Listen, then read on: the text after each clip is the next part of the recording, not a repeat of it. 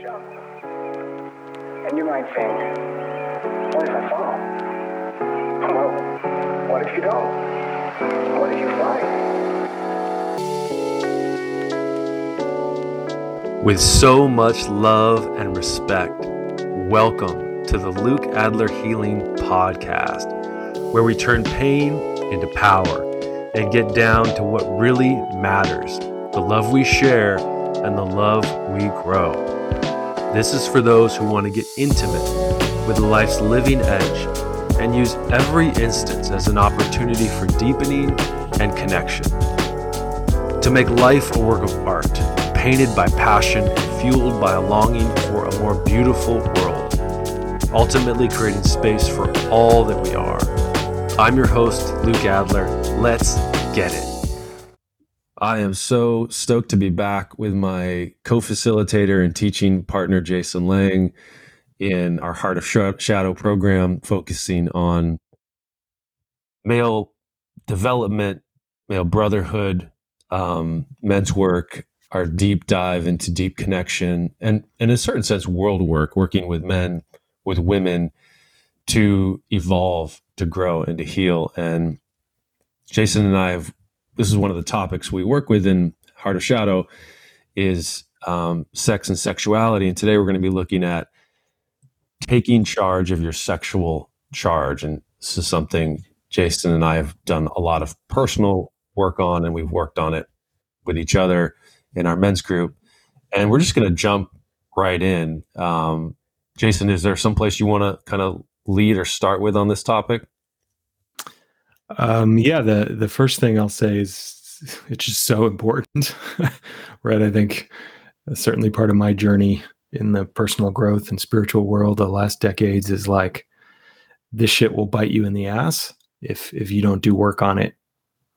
If literally if you don't work on it, you know, and we're just kind of rounding out the peak of the Me Too movement and a lot of what we're going to talk about today, you know, relates to that in terms of this is work I think every human being, but particularly us men that are wanting to, you know, champion a healthier, more integrated version of, of masculinity moving forward. It's really important to do this work. Yeah. I just you saying that makes me immediately think of mentors and teachers that I've had in the personal growth world and in the spiritual world who you know, part of that teaching didn't really include sexuality. In fact, it was like, this is a little like too personal, so we're not going to look at it or talk about it publicly yeah. in any kind of way. And then inevitably, you know, literally, the teachers get caught with their pants down doing something sexually inappropriate with a with a student, usually. Um, and the whole organization implodes and and faith is lost in the leader and the teachings and yeah. the sensibility of hey we need to talk about our sexual development and our sexual healing and that that's part of the whole growth healing process. Totally. And i think where you know historically at least some of the major spiritual traditions and whatnot just tried to stuff sex and ignore it you know not talk about it or shame it or whatever. And you know our programs about this idea of shadow.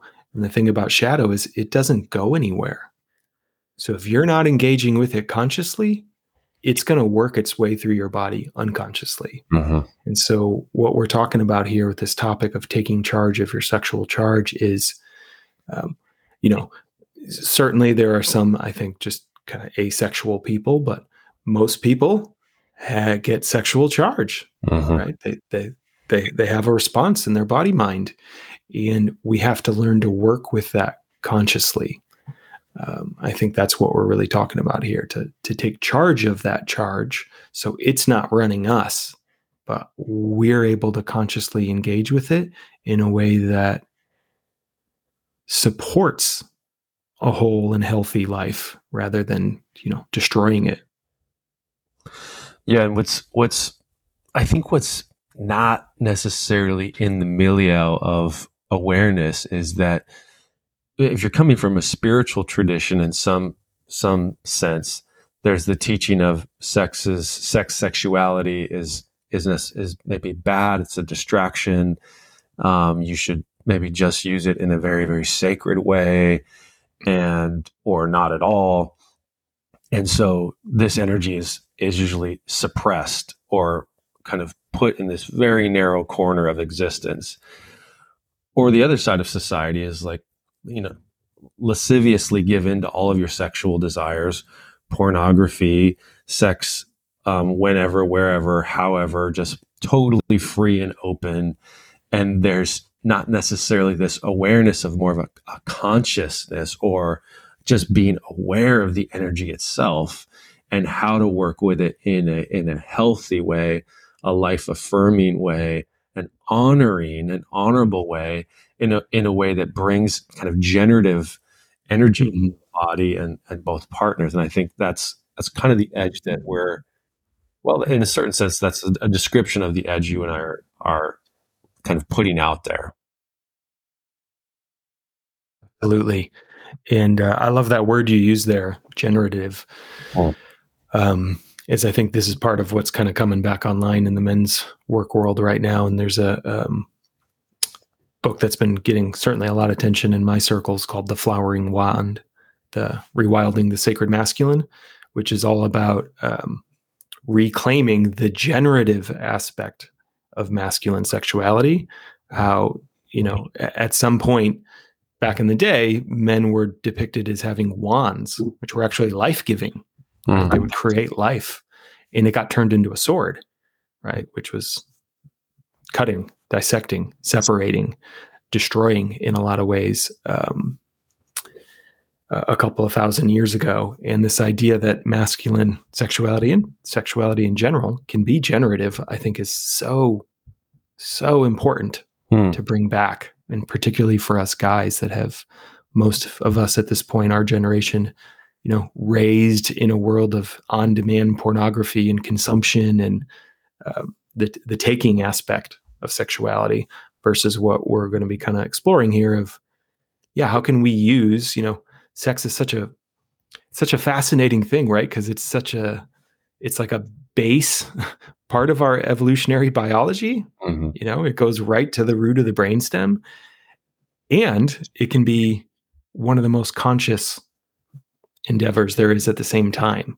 So I think it's one of the ultimate practice grounds for bringing more awareness and consciousness into our life is this part of us that really runs the gamut, right? Mm-hmm. It's like we've inherited uh, evolutionarily from just this desire to procreate, to pass on our genes to, and it can also be one of the most sacred, healing, conscious, spiritual things um, you can do that make it generative, but that requires this this learning to take charge of our charge thing we're going to be talking about here. Yeah. One of our shared mentors talks about, you know, when you're not taking charge of your charge in a certain sense, your your charge has taken charge of you, there's mm-hmm. these kind of common things we hear men say, like, um, you know, she she brought out the animal in me, or you mm-hmm. know, more more kind of extreme controlling societies. Let's keep women covered. Let's cover really them from head to toe because women are distracting. Women um, have a power over men. Their their sensuality, their beauty, um, you know brings out a side of men that men can't control men have no control over their charge so women should cover up women should be conservative in their yeah. dress i remember dating i remember dating someone in my 20s and um, she had a short shirt on so her, her like you know her belly button was showing and her her father this is like a traditional uh, family from eastern europe said you know, your your midriff is showing, honey. You need you need to cover up. And this was like in Los Angeles in the mm-hmm. early 2000s, and I was like, what? What's going What's going on? This is this is um, kind of ex- extreme in a certain sense from the, the culture I was raised in in Southern California, but these are some of the beliefs that are still very much out there. You know, cover yourself up, um, or you know, if if you're you know like like in extreme examples of she was she's asking for it she really wants it you hear these kind yeah. of this kind of language for men when women dress in a certain way where they're showing their curves they're showing their skin and um, that's that's kind of the the the default message, if you will, around sex and sexuality in, in or at least part of the message. Yeah, I think that's right. The idea is like it, it creates this weird kind of victim narrative for men, right? That we're helpless, we're overpowered, there's nothing we can do about it. And, you know, it, it can be intense and real. Certainly, I've absolutely had the experience in my life of, you know, what happens when we switch from the uh, prefrontal cortex there to the more kind of reptilian brainstem and like ooh how did i get myself in this situation like was i was i fully online for the experience i just had you know, mm. definitely had a few of those moments like so i get it um, but that doesn't mean we can't take responsibility for it and that's what we're really talking about here is we're not helpless as men uh-huh. and you know i think part of what we're going to explore today you and i in particular is is you know spiritual growth oriented men who like like all the wild stuff that's possible in that world mm-hmm. and want to be anchored in like the real world of yeah how do we live healthy lives of integrity with families and spouses and long-term partnerships at the same time. And i think that's going to be a unique thing you know we can talk about here of yeah you know as as men who are in committed long-term uh, marriages how do we work? You know literally how do we work with that energy of feeling attraction for someone else? And what does that mean for our relationship? And i think that's part of what the healthy masculine is having to negotiate here and, and figure out of yeah how do i not cut it off and dissociate and how do i not become overwhelmed by it right and totally fused by it but what's that sweet spot in the middle of being in contact with it and still being able to consciously respond.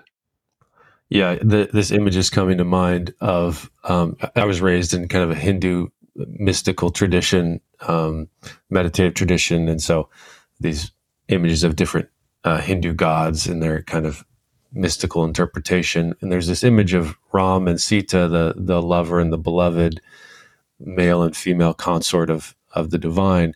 And there's this image of Ram. His ha- he has his hands around Sita's breast. But the teaching is if you look at Ram's face, he has no affect. So he's not mm-hmm. aroused at all by this.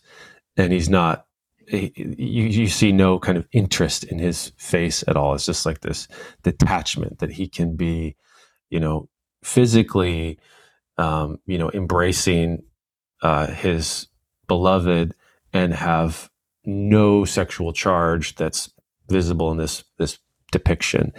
And of course, being raised in that kind of environment, it was very confusing because mm. I was kind of taught in a certain sense to renounce sexuality and to just be anchored in God's love and the divine source of consciousness. And, it, you know, personally, my journey has been to awaken to my sexuality. Um, you know, I certainly had experiences as a young teenager um, wanting to find porn at that age, there was no internet, so it was trying to find Playboy magazines and that kind of thing. But um, as a, an adult man, I've had to kind of awaken my sexuality again um, because I've done so much meditative work that I largely have had it shut down. And you know, getting married and having children, how how to get into relationship with my sexuality in a healthy way um, and in some ways being afraid of its power, really. Um, and um, so I've had this journey of of like, okay, how do I find, how do I step towards that edge, and um, discovering, wow, this is probably the most powerful energy in the physical mm-hmm. realm that a human being can interact with you know mediated through the body in a certain sense all of the spiritual power that moves through a body it is it largely moves through this the sexual expression if we want to name it something it is so powerful um, and um, challenging to you know to to to stay with and to not lose consciousness or to not um, you know for my case to kind of go into a dissociative state a number state around it because I, I guess i'm afraid i'm afraid to uh, have been afraid to really uh, embody that. And mm-hmm. I guess I'm naming it, it, This is hard. This is a challenging domain. It's not just like, oh, nailed it, got that one. It's online, easy, done. You know, and off I go. Yeah, it, it's. I think this is why it's so foundational and why it can, you know, destroy yeah. the most practiced teachers and mm. leaders in, in the world because yeah there's so much power I, I agree i don't think there's anything quite as energizing as the power of you know generative sexual energy mm-hmm. in i think this is making me realize i want to take a moment to actually talk about this idea of what we mean by charge so mm-hmm. taking charge of your charge and i work with a lot of men right so how i see this show up in my body and in the body of many men is sexual energy actually shows up as tension mm. in our bodies. So it's like, right? It's actually a tension in our bodies. And, you know, you can think of um, like electricity or static, right? When that tension is there, it wants to be released, right? So we, we we've got static on ourselves. We touch something, there's a big like shock and release, or electricity wants to flow flow out. So taking charge of our sexual charge is this as we interact with people and there's an exchange of sexual energy, there's often a building up of a type of tension. Hmm. And when we're not bringing consciousness to it, um, the default is we want to release the tension. Hmm. We want to get the tension out of our bodies. And I think this is where we can sometimes, you know, feel overwhelmed as men or just have this drive to ejaculate off the attention, mm-hmm. the, the, tension through whether that's masturbation, whether that's with a with a partner, um, whatever that might be. So what we're talking about is what does it mean to bring awareness and consciousness into that tension, right? Into that buildup of energy. And instead of just getting rid of it, discharging it through the body, how do we consciously use that in our lives, right? And when I say consciously use, that could be bringing that sexual energy back to our intimate partner if we're in a committed relationship. That could be through work or sports or achievement, or as I work with a lot of my men around creativity, like actually creating something that's, you know, our sexual energy is a creative energy.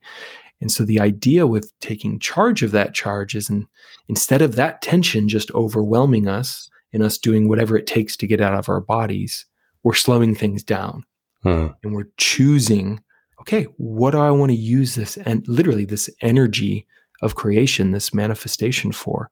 And where do I want to, where do I want to bring it, apply it in my life? And it takes hard work. There's no easy solutions to these things. But step one for a lot of men that we work with and we do in our shadow program is to to get in touch with it and start to acknowledge it and to not shame it or um, dissociate from it, but to actually come into deeper intimacy with it. Of oh yeah, there's a part of me, right? I have this animal inside of me that um, just wants, desires, wants to procreate, wants to you know sleep with as many partners as I can and pass on my genes. Like I can't ignore that. I don't have to be run by it, but I can't ignore it. So coming into contact with it, I think is step one. Right. As I've worked with that energy personally and that tension that you talk about and, you know, what to do with it, how to discharge it. There's, there's a few things. One is uh, a mutual mentor of ours talks about um, you know, re- relieving your uh, sexuality from the burden of making you feel better, or relieving sex mm-hmm. from the burden of making you feel better, which is what you alluded to, ejaculating to discharge your shadow material or discharge your unfelt, unexpressed emotions or things you haven't had a chance to feel, to acknowledge during the day because the day is so busy and stacking up upon day after day. Sometimes sex really isn't about connection or expression or creativity, but literally stress relief. Let me just re- yeah. relieve my stress. And there's nothing necessarily bad or wrong with it. It's just like you're saying, Jason, let's become aware of how we're using it and um, why we're using it. And if we're, you know, it can get sticky if we're telling our partner, I want to connect with you, I want to connect with you. And, I, and you start to get needy and desirous, mm-hmm. but it's not about connection. It's about, I want to discharge my pain, you know, yep. with you as the object of that. Um, and that kind of sex feels very different than a, a you know, a, a sex that's born from an already established connection. And, and again, I'm not saying one's better. I'm just saying this is what happens relationally and how we how we often use sex or masturbation. Um, and masturbation can be used just for you know I just want to experience some pleasure and some relaxation. Mm-hmm. I don't necessarily need to discharge my pain, but just want to feel what my body can do. There, there's all kinds of intentionalities behind it.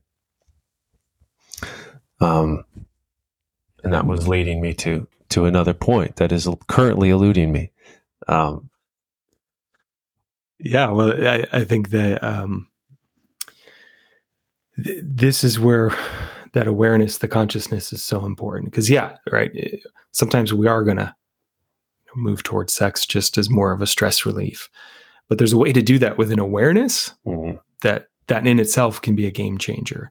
Right. And I think where men have dropped the ball sometimes and where some of the criticism and feedback of you know masculine relationships to sexuality is it is extraordinarily easy for us men to just make it about the tension release mm-hmm. and in the process of that that's where objectification can really happen right. right where this woman her body is a means to an end for me to relieve tension in in my body and it's can be very easy to fall prey for that. And, you know, even in loving relationships, uh, I've seen that show up for guys of like, yeah, I need this to get this tension out of my body. And uh, I'm kind of dependent on it. You know, there can be like a little drug type thing to it. Mm-hmm. And what we're talking about is learning to, in some ways, what makes this a hard practice is to be able to increase our capacity to be with the tension mm-hmm. in our systems. So we're not just unconsciously ejaculating it out. Right. Right. But we're bringing more awareness into that process and how to play and move that energy and use it again in these more generative, restorative ways. And a lot of men, you know, whether it's religious or cultural or whatever that might be, um, that I work with in particular these days, the pendulum has kind of swung, right? From the kind of macho jerk to more the nice guy of, ooh, yeah, like I don't want to. I've seen, you know, I've been told my whole life and shown evidence for how damaging male sexuality can be. So, uh, you know, I'm going to pull away from that a little bit. Mm-hmm. And that can also have, you know, destructive elements to it because then the men are kind of dissociating from something inside themselves. Right. And what we're talking about is learning to engage with the full spectrum of it. Um, to be able to embrace it radically and, and the power of it and still, you know, connect it to an open, sensitive, loving heart where it doesn't uh, overwhelm us, but we get to create with it, so to speak. Right. Yeah, brought brought brings to mind, um, you know, that that edge that you're you and I are pointing to of of this place it's not even really in between. It's this almost third state of consciousness where it's not so much um, that we're trying to penetrate our energy into something. Sometimes the, on the surface, well, men have this kind of phallic object, and women have this recept- receptive, you know, part. And so it's about men penetrating women. That's how it looks like at the level mm-hmm. of anatomy. But energetically, really, both energies are seeking to merge in a certain sense. The, the, the full passion of the full, it's more than passion, the full, it's really longing, this longing to connect um, that's unbridled. Let me pull away all of the restraint. Let me take that restraint off of the horse and let the full power of that energy meet full power of another energy in its full wild creativity. And I look at really the the the source of sexual energy, if you take that idea of physical sex away it's to me this it's where this longing becomes unrestrained this longing to Mhm. merge and and to meet ourselves to meet another another being in their fullness whatever that state may be. And to me that really defies the act of sex itself. It, it, it goes way beyond that. It's like let me let me fully be with you in your sorrow. Let me fully be with you in your joy. Let me fully be with you in your rage. Whatever that state is i think the my my sense my current edge around this is let me fully be there Mhm. with you or whoever it is I'm with, with with my daughter in her joy. Let me fully get to the edge of being present to her joy. And I think the metaphor of sexual energy is is like this physical, uh, it's physical and energetic, but this physical representation of where we're longing to feel alive and to be fully restrained. And if you it was one of the exercises that we we do is if if you want to learn about where your energy is at in your life, you can start to look at your literally your relationship to sex itself. Like Mhm. how do you approach it? How do you how do you orgasm? What does that energy look like uh, for you? Um, are you are you kind of tentative? Are you afraid when you're engaging with your partner? um, or with yourself? Do you attack yourself if you're masturbating? How do you what what's kind of the middle stage of sex like? What's that end stage? What's what happens after sex is over?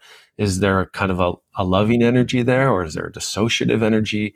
And we can learn a lot about ourselves in that full approach, how we think about it before, how we're approaching it in the moment, the middle stage of the interaction, the orgasm, and again, the ending as really a metaphor for how our how our longing is currently being worked with in in any moment. That's kind of my my current take on on the edge of it and and how sex will completely reveal um, Yeah. kind of where we're at. I think that's a. I was just thinking the exact same thing. It's what's what makes it such a potent energy to work with is it's uh often a direct reflection of how conscious we are. Yeah. Right? Like if you want to see how conscious you actually are in life, start to look at your sexuality. Yeah. Right? How's it showing up? How are your fantasies showing up? How's your masturbation showing up? How do you, how do you, you know, talk to women in the world? Yeah. right? Um, it, it it becomes pretty clear as we put a little bit of attention on it, and that's where as men we get to then, you know, and I'm not here to say you know every man has to be in a long term committed monogamous relationship. You get to create whatever containers you want, um, and uh, you know I'm fully in support of that. But again, you have to do it consciously. That that's what we're pushing for here to bring real intention and consciousness to why you want the container, how it might be you know life giving and generative in that sense um, that I think is is such a game changer. And for us men to kind of do this audit, like you said, of yeah, how's it showing up in my sex as is? How's it showing up in my body as I move through the world? Mm. Is really important Yeah. because you know, in some sense, I don't think it's ever been harder Mm. to than this moment in time to take charge of our sexual charge. As you know, we live in a hyper commercialized advertising driven Mm. sexualized world where you know social media and mobile phones have only accelerated that where you know really at any point on demand anywhere in the world you can have like an endless stream of the most attractive people in the world coming at you Right. Right. And- yeah. Yeah. you know as men and as humans we're we haven't really developed the antibodies for that right? It's like we don't have that mechanism online. So men were really having to figure it out you know as someone who dealt with porn addiction in in my teens and 20s like it's a real thing right? It, it's and it happens to a lot of men now. Um, Right. and that's another version of this this taking charge of our charge where the charge can really easily overwhelm you in your life. And bringing consciousness to it doing doing the hard work of really kind of digging in um, it can be a little uncomfortable it's not Exactly. necessarily easy right I think on that note, Jason, the you know this is one of the topics that's that's kept largely in the shadow of the social environment. And when it does get talked about, it's whispered about. It's like, hey, yeah. Do you look at porn? Like, what do you? It's not mm-hmm. something that's that's open because there's shame around it, because there's so much judgment around it. And again, why a men's group that is rooted in transparency, vulnerability, honoring your edge, honoring each other's edges, confidentiality is so important for deep healing and integration is that a men's group or a women's group can be a safe place where this deep core level content can come forward and it's honored with curiosity, a full relating. I mean, in all the men's group that we've been a part of, that we've led, men will talk about pornography. They'll talk about their sexual experiences. They'll talk about their shame around sex, their embarrassment around it. And it's just fully welcomed and honored. And then you and I would come in and offer some facilitation to get mm-hmm. into some of the deeper nuances around it. But again, the the another reason why a, a deep men's work, a deep men's group is such a crucial life tool is this is a place where we can bring our sex, our sexuality, and our our development here, and not kind of like pretend that it's all buttoned up or you know just kind of hide it because there's you know in a certain sense some frozen energy, some trauma around it. So um, it, it's such a great topic to look at, and you know at this point, gosh, we've been working together for six and a half, seven years you know, when men bring this up in the group, it's not, I think in the beginning it was really exciting and thrilling because it is something that I've never experienced talk about so openly. But now it's like, oh, yes, you're looking at porn again. Okay. What were you looking at? Mm-hmm. All right. It's more mundane. It's just part of what we talk about. And it's not, yeah. you know, it's not so hidden. So, yeah, we're bringing it into the light in, right. in, a, in a big way. And that's, I think, what a big challenge for a lot of men is, is yeah, there there aren't safe spaces to talk about this and how do we how do we healthily engage with these things right some people you know total sobriety and prohibition kind of work for some people they don't and it's more learning okay what's the middle ground here how do i actually actively engage in a way that's going to um, bring me closer to the life i want to be leading and i think that's the, the such a key piece in terms of how we use our sexuality in general. And that you know it's it's just such a deep place of practice of learning how to literally work with the energy in our bodies. Mm-hmm. it was something you and i have talked about of you know how incredible it can be. You know I, I tell this joke a lot of times that one of the main places i work with men is around dating relationship sexuality it's kind of where i got my um, start here in the in the men's work world and one of the reasons is because it it's one of the only things I have found that'll get a man off his ass off the couch to right. change his life because there's some kind of pain around sexuality. And it's one of the only things I've seen for so many men, you know, we'll be like stuck in our our burdened, tired and weary minds, grumpy about life and how we're losing or things aren't going right or you know, whatever. Yeah. Um, and it's like we're walking down the street and then a beautiful woman walks by and it's like, oh, you know, it's just like suddenly life is good for like 20 seconds there's just like burst of love and energy in our bodies and it's like it's that powerful and I, am not even saying that as like a joke but it it'll literally rip us out of our heads mm-hmm. into the moment like that's the power of uh, sexuality and what we then do with that energy when it hits our nervous system that's the important part. Yeah. I don't care who you are you're gonna be impacted by yeah. sexual energy out in the world. And there's nothing wrong with that. There's literally no shame in that in in, in the work we do even if you're a happily married man. Like right. it's gonna hit your nervous system. But then the responsibility is and what do i do with that? Right right? Am i clinging onto this? Am i fantasizing about it?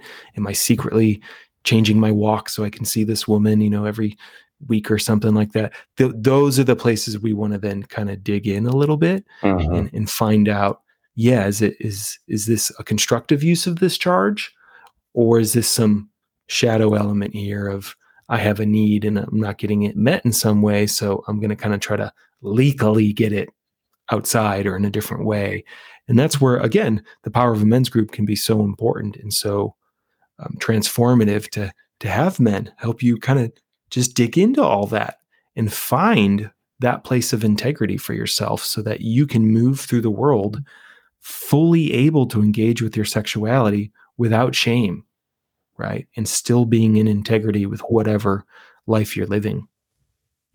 Yes, you're kind of leaning into a more um, apropos topic of you and I are married, we have kids, and we're um, we deeply love our wives, and we're leading men's work, and we're we're leaders in the world of of development, healing, sexuality, kind of an integral model of health, and we um, can appreciate a beautiful woman and the energy she brings, and how do we how do we work with it? It's kind of what you're looking at, and mm-hmm. there's the temptation here to to prescribe a formula or to kind of recommend an appropriate dosage, which I think in more of like a, a, a pop prescription you know, would make sense. But what you and I are really pointing to is how how do you work with it in any moment?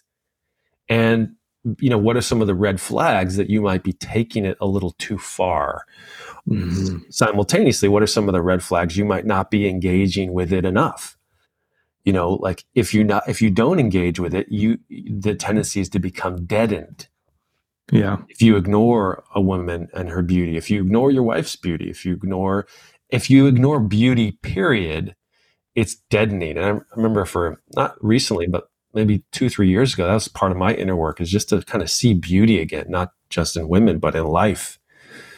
Uh, because I just my in my healing work, I give so much that mm-hmm. I really needed more generative energy. Like, how do I like just get into nature more and feed myself more and, and get that cyclical energy moving so that I can keep doing the work I love to do. But I think that that's good for us to look at is what what are some of the red flags of like, you know, not looking at the energy, not drinking it in, and and where can we take it too far? Like I think you mentioned, you know, am I changing am I changing my walk mm-hmm. work? am I perseverating on this whim, woman and her her body parts for hours after I interact with her? Yeah. Um, I know, think those are two key things and I mean, certainly on the more disengaged side, you know, it, yeah, I think it's just lack of energy, yeah, lack of motivation, lack of drive, lack of creativity, kind of a malaise and depression. I've I, have i have seen, you know, come over men before, in um, you know, in particular for the kind of nice guys I tend to work with, a, a, disconnection from just some of our vitality, life force, and power. Like this just feeling of like yeah like kind of you know diving into life when, when we're disconnected from that there's there's kind of just like a flatness. Yeah. Right? Like everything's kind of okay maybe a little literally like a little soft life might feel a little soft mm-hmm. in a way of just like yeah it's it's okay it's easy but i'm not like inspired yeah or you know feeling you know my heart beat literally in, in some deep ways. Not feeling alive is something I've really noticed with a lot of men. I think as men, you know, th- this is generally true as men approach latter 30s, early 40s, there is this kind of mid ground of life where we have to decide are we going to start to give in to the inertia, the gravity and oxidation of life? Are we going to kind of slowly walk towards the end of our physical life? or are we going to regenerate our lives? And this is where we would see um, like a midlife crisis where you get the sports car, you get divorced and get the younger wife. Like you kind of mm-hmm. unconsciously will search for that vitality again, but have a really destructive, create a destructive wake in the process. And you know, part of our work is to say, let's catch that pattern and let's move through that initiation more consciously, whether it's in midlife or any period of life where that dullness, kind of Eeyore, depressive energy comes in, and we're just, you know. So I think the question is like when you see a beautiful woman, um, so we'll just keep it a little more focused. You see a beautiful woman, something about her is energizing, Mhm. And then there's there's the rule. Well, don't don't objectify women. Don't um don't be part of rape culture at all. You know, don't don't look at her with any desire. You know, see her like you would your own mother.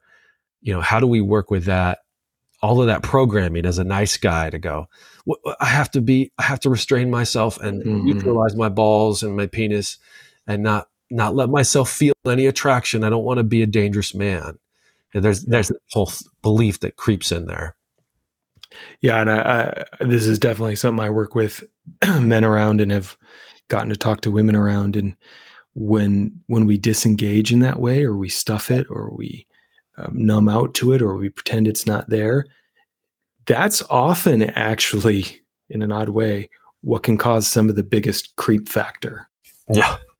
right like because there's there's a, a, a divergence between what's happening in our body and how we're showing up and it can be uncomfortable it can actually be uncomfortable for for women when they can feel us men not engaging with it it's, Mhm. it's like it just feels like something's off right like uh, yeah i don't know for some reason i don't trust this man um, and usually the solution to that for a lot of us men is to go up into our heads Mhm. right? To disengage from the body and go up into our heads and ruminate and perseverate.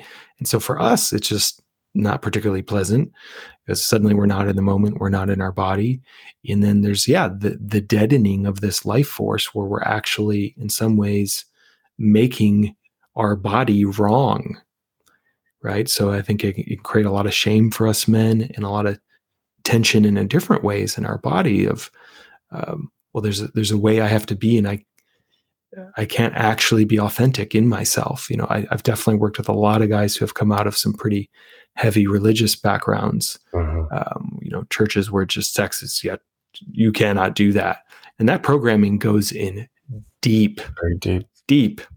Right, it takes a long time to unwind that and to to come back more into that integrity of like, oh, actually, this is just this is just natural. Mhm. And I think the thing I want to name that I often talk about with men about is it's it's it's not the attraction that's the problem. Mhm. It's when the attraction is disconnected from our hearts, There it is. right? Because that's when we can objectify. That's when we can rape. That's when we can cause damage. That's when we can destroy our marriage.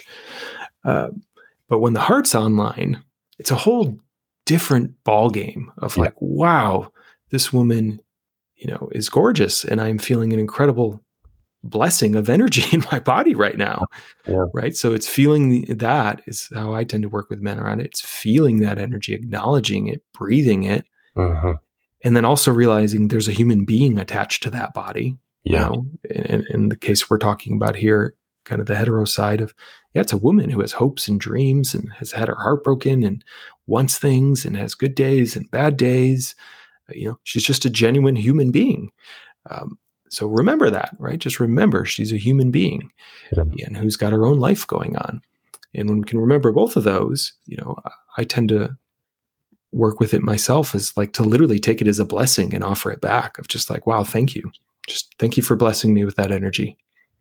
Like I, I hope your day is awesome. you know, just might might happen in a couple seconds in my in my head, but there's like an acknowledgement of the gift that's been brought to me of literally energy in my body, which as a you know near 43 year old man, like that's becoming more sacred by the day.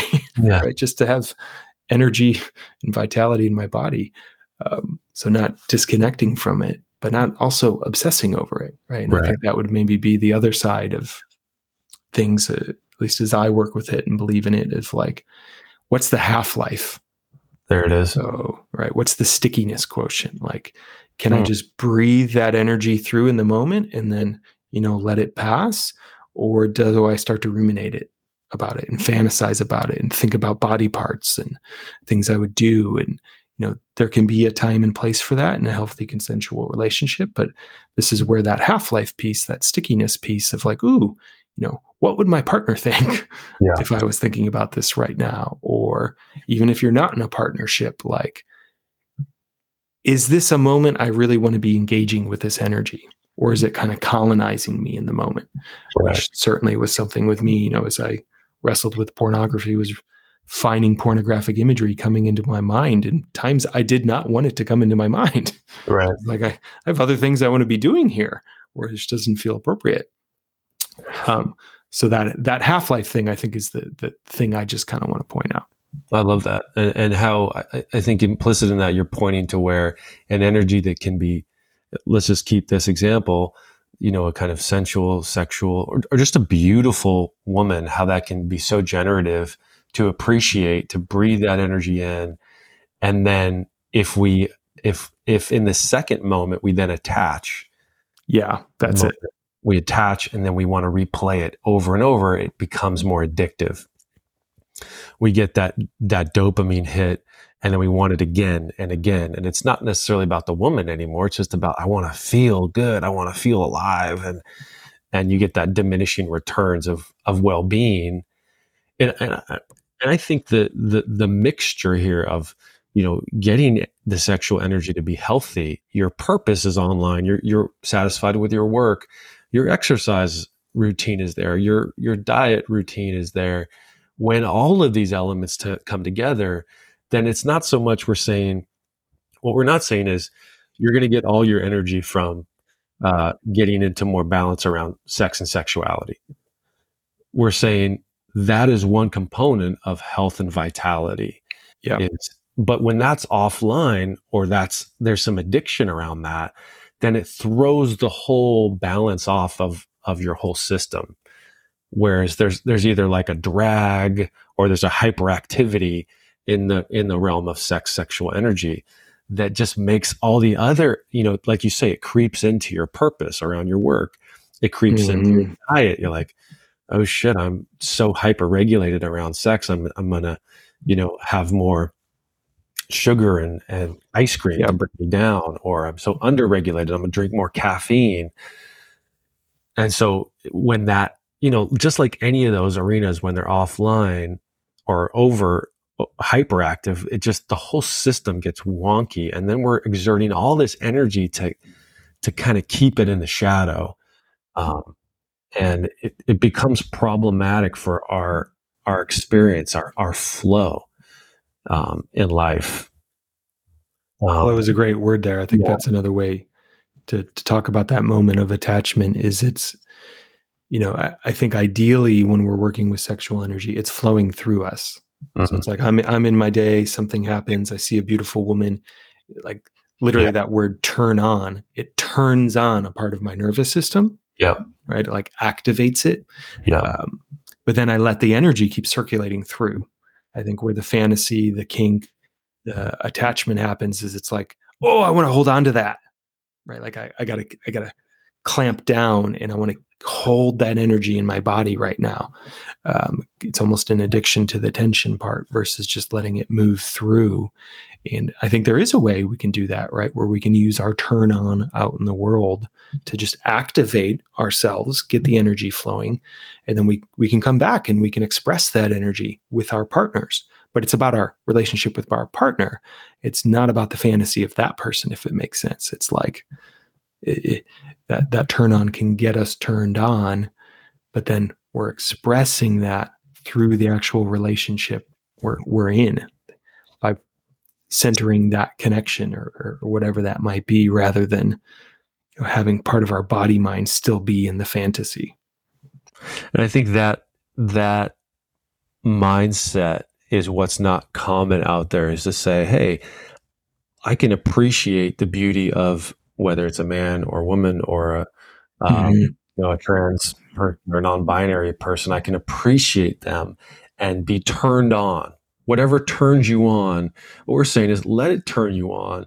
It's life giving, it's life affirming, and take charge of your sexual charge. Don't kind of allow it to then take you over into an yep. addictive place or scare you and then cause you to turn that off. And then there's this you know, I, I, think the other thing I'm I'm feeling and experiencing is that there is an energy we get from whatever turns us on that we can't necessarily we don't necessarily get it from our our career purpose yeah. or, or our time in nature. Those turn us on and those turn us on in different ways or exercise or eating a delicious meal. We get turned on in different ways. Our nervous system, our heart, our our mind gets turned on in different ways and this is a, a unique area we get turned on so let us be turned on in these particular ways and then bring in in the case of relationship bring, let's bring that back to our partner and not get lost morally or ethically around you know i think you pointed out you said something beautiful like hey this this is a person who's had triumphs who had who's had difficulties who has aspirations still seeing the human being in front of us. And and the destruction that might move through our lives if we give in to you know mm-hmm. uh, something with someone else who's outside of our commitment um in terms of our relationship at that time. And you know in a certain sense the importance of um keeping our word. And if we want to change our word that we we're upfront about that. Yeah. And not letting sexual energy just kind of take us over around the vows that we've made in our lives. Um, in a certain sense, to not create more work for us, more karma for us later, because we were just the animal took over. You know, we, we gave in. Mm-hmm. I'm not saying it's easy, um, but I, but this is a place where in a men's group, women's group, a group that's committed to growth and healing, where just bringing it out of the dark is like, okay, I can start to see this now and work with it, and I, I've already taken charge of my charge by sharing it. You know, I'm not, yeah. I'm not keeping it. I'm not keeping. I'm not allowing its power uh, over me by keeping it hidden. I think that's so key, and yeah, part of what makes it just such potent work and this realization that yeah, right, we're we're all going to have turn on and charge. That's natural. That's normal, and it's actually fucking awesome right? It's like such a gift. Mm-hmm. Um, that's not the problem. It's it's what we do with it. Yeah, how do, how do we choose to engage with it, and what do we where do we point that energy in some ways? That's the thing that can really make you stand out as a human being and as a man in particular these days is learning to consciously work with that of not having to shut it down and not being run by it but yeah. finding this sweet space in the middle to really take charge of it and use it in a conscious way that can generate and create and express so much love and vitality and just you know one of the literally best parts of being alive. Is, the, the, the joy and the intimacy of a, a, good sexual connection in my mind. There's so much for us to dive into. Um, i want to touch on uh, one more subject here at least for me.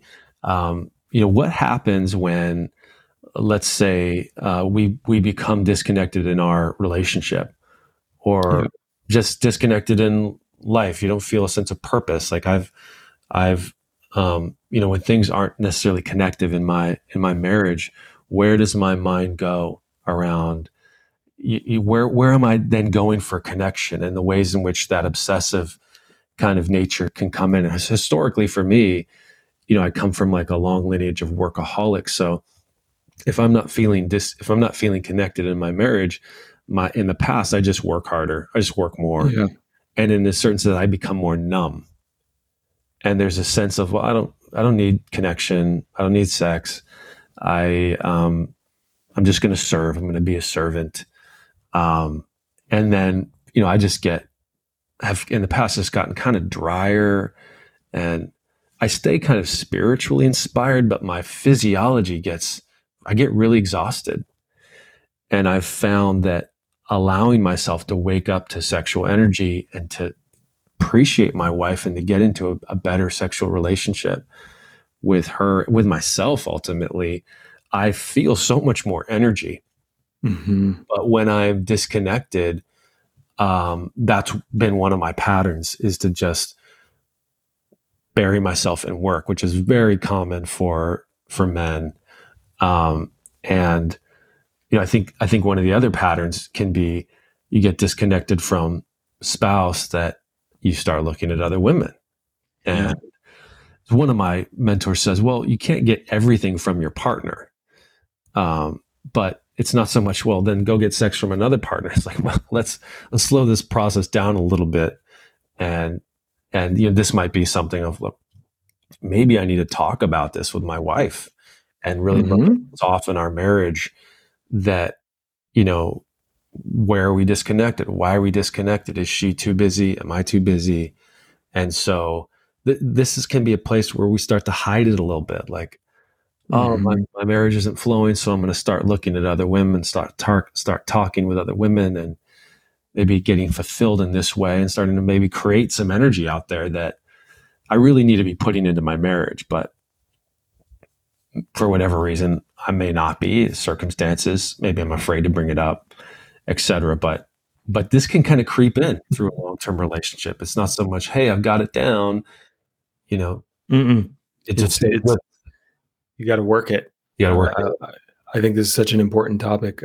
I mean, for single guys out there, this is why I think something like the Heart of Shadow or doing some shadow work around your sexuality is so can be such an investment in your future relationships because the clearer you are about your your sexual life, your sexual expression, the easier it's going to be to find a partner from the get-go who you have some shared reality around, your values around sex. You know, that was something certainly my wife and I synced up on early on. She had been married before in a sexless marriage, and she was like, "I'm I'm not doing anything unless there's a thriving sex life. Like Mm. this is a non-negotiable for me. yeah Like we have to have regular, you know, sex, and I need a partner who values that."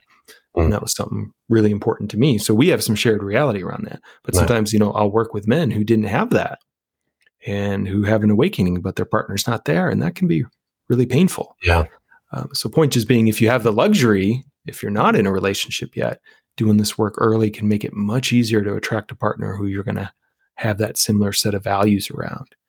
And then for those in long term relationships, yeah, I consider sex like the canary in the coal mine.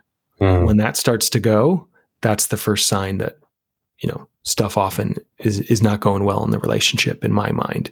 Because in, in my experience and you know if my wife was here she would agree like the difference between when we're sexually connecting and when we're not is extraordinary in our relationship. And what i mean by it is is it just it's like an to use the the right term here it's kind of like an all-purpose lube like it just gives us so much more breathing room in the mm-hmm. relationship like all of our stresses and tensions and the ways we might nitpick each other or be unhappy. Like when we're connecting, we have so much more space around that when our sex is online. We have so much more space. When it's not there, those issues become even more acute. It's like it just so much harder to deal with them. It puts a lot more stress on us. So it's like a, you know, something we work at. Like if if one of us notices or we are disconnected in that sense to really prioritize it and center it and bring it back. Because if it's not there then yeah that is also where partners can start craving Yeah. certain energies. And if we're not getting it in our relationship our body will try to find it somewhere. Yeah. That's what makes this you know the shadow piece it'll try to find it on instagram it'll try to find it with our coworker it'll have certain fantasies and yeah we can't get everything from our partner but for people that are in you know committed monogamous relationships there's ways you can work with that Yeah. right if you notice you're craving a certain type of energy it's extraordinarily vulnerable to lead the conversation in your relationship of i, th- I notice this is something i'm i'm feeling a desire for and wanting. How could we explore this or co-create this in Yeah. our relationship right? And that's going to be a negotiation right? It doesn't mean your partner is going to be a hell yes to every single thing you have but a good partnership you're going to learn to work with each other to offer each other that type of energy. It's the you know one of the generous things i think we can do in relationship so then we're, we don't have to seek it outside of it. And Yeah. it's that seeking it outside of it that that's where you know it's just where all the problems can happen because Right. again if it's in the shadow and we're not conscious of it how many men have fallen for the belief oh if i leave her for her and do this it's all going to be magic and better. And then they do it and then lo and behold what happens? The same Right. relationship patterns show up with because there's unhealed undealt with trauma or shadow in their body. So they're going to bring it to any relationship they get into. That's right. And implicit in what you're saying, you know, what you're pointing to here is that when we bring, um, you know, we're bringing something to our partner, I'm, I'm craving this energy, that we're engaging in a conversation. You said a negotiation um, of, you know, here's what I'm wanting, here's what I'm desiring, and there's also an openness to go and you know, where's this coming from in me? Yep. Um, what's this? Uh, y- y- is this something that's like really kind of missing in my life, or is there, you know, something I'm I'm not looking at that I'm wanting to cover up again, trying to discharge my pain through sexuality, through uh, orgasm, or is there just something that's not really flowing in my life or my marriage, and I, you know, I'm in partnership. This is one of the cliches that can show up in particularly New Age work, spiritual work, is that I am creating my reality. So if my partner doesn't want to have sex, I should just accept that, and I'm creating that. And what we're saying is, no, no, you don't create everything in your life. You co-create, you generate things. There are certain things you yeah. create. There's other things that other people are creating and they're interacting with your creation. And so this is a negotiation. You ha- we were part of deep shadow work and relational work is that you're you're taking the risk. You said this, Jason, to be to be vulnerable and to share and to say, I, I kind of like I, I want to I want to experience this energy. I've definitely worked with couples who they've ended their relationship, their marriage, because they wanted some other element of sexuality, but they didn't want to talk about what was driving it. They didn't want to get into the mm-hmm. inner work, which is always non-sexual. Is like kind of some of the classic examples. Um, uh, is this exercise where you um, you talk about your sexual fantasy and then when you take all the sexual elements out of it, you can see some of the deeply suppressed shadow material. Like my sexual mm-hmm. fantasy is to be tied up, dominated, and to hit, be hit and slapped. That really turns me on. And of course, if you take all that out, it's like you think back to your past. Sometimes there can be this, well, I was dominated as a child. My father used to hit me and that charge that's in our nervous system you're like how how does that have to do with my sexuality? Well it imprints so deeply in our nervous system that it's only through sex that we can kind of be, not necessarily become aware of it but that charge mixes with the charge of sexuality. Yeah. And all of a sudden we're wanting an energy that might not as that might not actually be kind of healthy but can in a certain sense help us become aware of some wounding. And we, we you know we're taking kind of a deeper slice there but that's part of the invitation is sex asks us or invites us to look at our our very the the deepest ways we've been molded and shaped and as we face that we become freed into a sexual relationship that's much more generative and healthy and expressive as opposed to kind of locking our wounds in place and mm-hmm. moving us into these places that you know, are, are in a certain sense reenactments of our unprocessed adverse childhood experiences. Um, so it's, it's a big topic around what we're engaging in. And the, the biggest invitation is just awareness, talking about it, bringing it out of the shadow, being curious, not punishing ourselves or our partners for bringing something forward, but but really approaching it softly because we're also bringing up our our very deepest wounds when we talk about sexuality and sex. Yeah, really is a process of bringing it into the light. Yeah. Just acknowledging that it's there and it's beautiful and we need it, right? Yeah. You know, I, I work with, uh, tell a lot of my men, like, no, male, male sexuality is important. Like, almost nothing in the world would happen if we didn't have that drive, right? Yeah. Like, it, it's actually the, the, the, the drive of creation and life force. And we just want to honor that and use it wisely and learn to engage with it in these more mature ways that it can be so much more conducive to connection and generative and life affirming and life giving. I think that's mm. the other key thing that, you know, when we really learn to work with this, sexuality can move from something that destroys or, you know, ruins relationships to something that deepens and fosters and helps them become even stronger. And it really starts with us men. Yeah, getting in touch, right?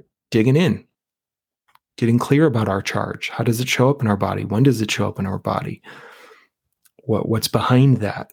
And then being able to engage with that and become intimate with it. So it's not running the show anymore, but it's part of our experience that we can, when we choose, you know, bring into the moment, so to speak.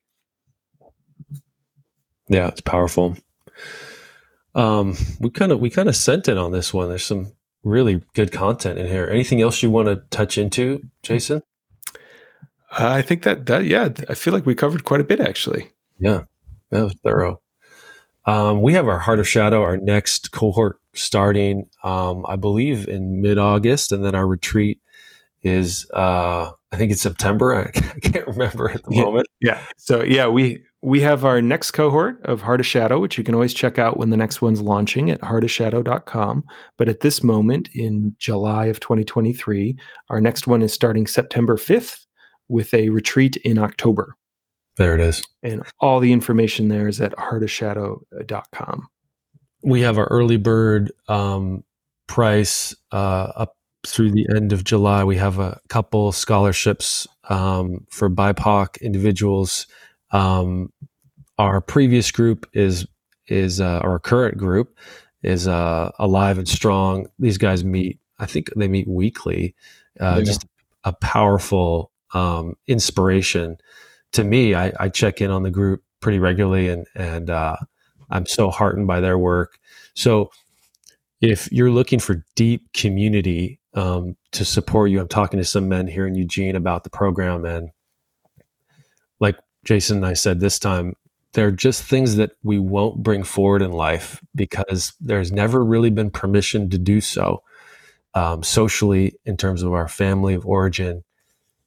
It's hard to conceive, but this program, this community that we're building is a place where things you couldn't even imagine talking about are invited to come forward and not just talk, mm-hmm. but felt and expressed it's such a powerful offering. And if you're looking for a life tool to help you thrive in in every arena, but particularly your your inner healing sense of wholeness, connection, um, Heart of Shadow is is there for you. And we've got I think we've got a few more spaces left for this next cohort. So uh, Heart of Shadow, I think it's heart at heartofshadow.com.